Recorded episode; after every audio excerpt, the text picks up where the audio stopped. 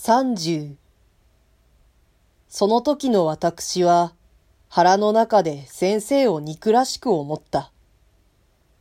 肩を並べて歩き出してからも自分の聞きたいことをわざと聞かずにいた。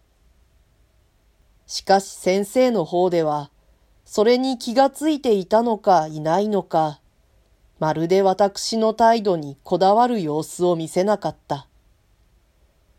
いつもの通り沈黙がちに落ち着き払った歩調を済まして運んでいくので、私は少し合腹になった。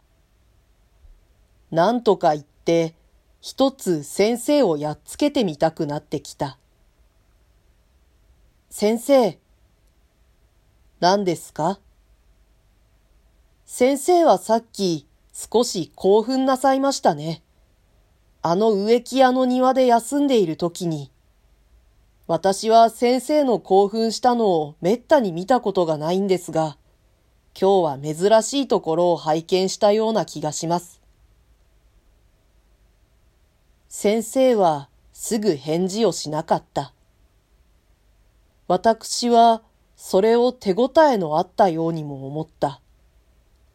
また的が外れたようにも感じた。仕方がないからあとは言わないことにした。すると先生がいきなり道の端へ寄って行った。そうしてきれいに刈り込んだ生垣の下で、裾をまくって小便をした。私は先生が用を足す間、ぼんやりそこに立っていた。やあ、湿気。先生はこう言って、また歩き出した。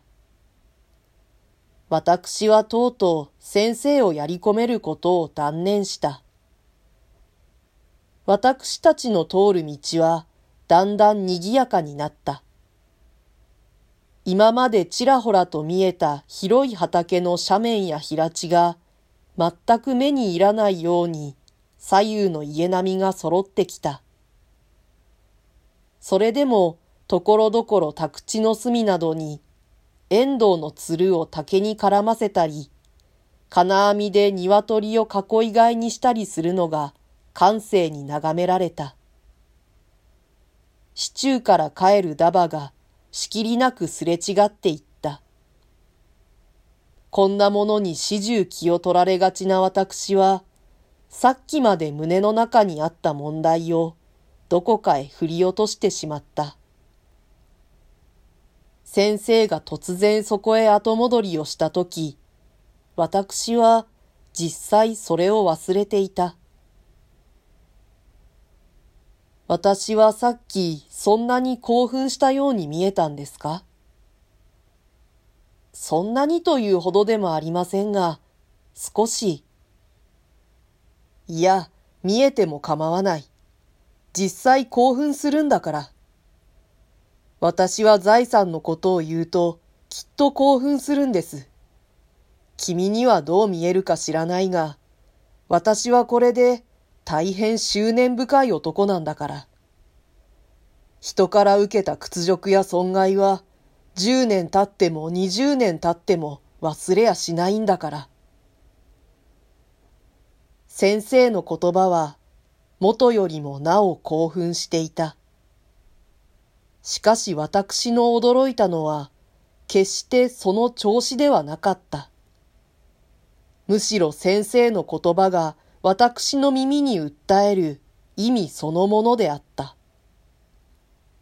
先生の口からこんな自白を聞くのは、いかな私にも全くの意外に相違なかった。私は先生の性質の特色として、こんな執着力を未だかつて想像したことさえなかった。私は先生をもっと弱い人と信じていた。そうしてその弱くて高いところに、私の懐かしみの根を置いていた。一時の気分で先生にちょっと盾をついてみようとした私は、この言葉の前に小さくなった。先生はこう言った。私は人に欺かれたのです。しかも血の続いた親戚の者から欺かれたのです。私は決してそれを忘れないのです。私の父の前には善人であったらしい彼らは、父の死ぬや否や、許しがたい不徳義感に変わったのです。私は彼らから受けた屈辱と損害を子供の時から今日まで処和されている。おそらく死ぬまで処和され同士でしょう。私は死ぬまでそれを忘れることができないんだから。しかし私はまだ復讐をしずにいる。考えると、私は個人に対する復讐以上のことを現にやっているんだ。私は彼らを憎むばかりじゃない。彼らが代表している人間というものを一般に憎むことを覚えたのだ。私はそれでたくさんだと思う。私は医者の言葉さえ口へ出せなかった。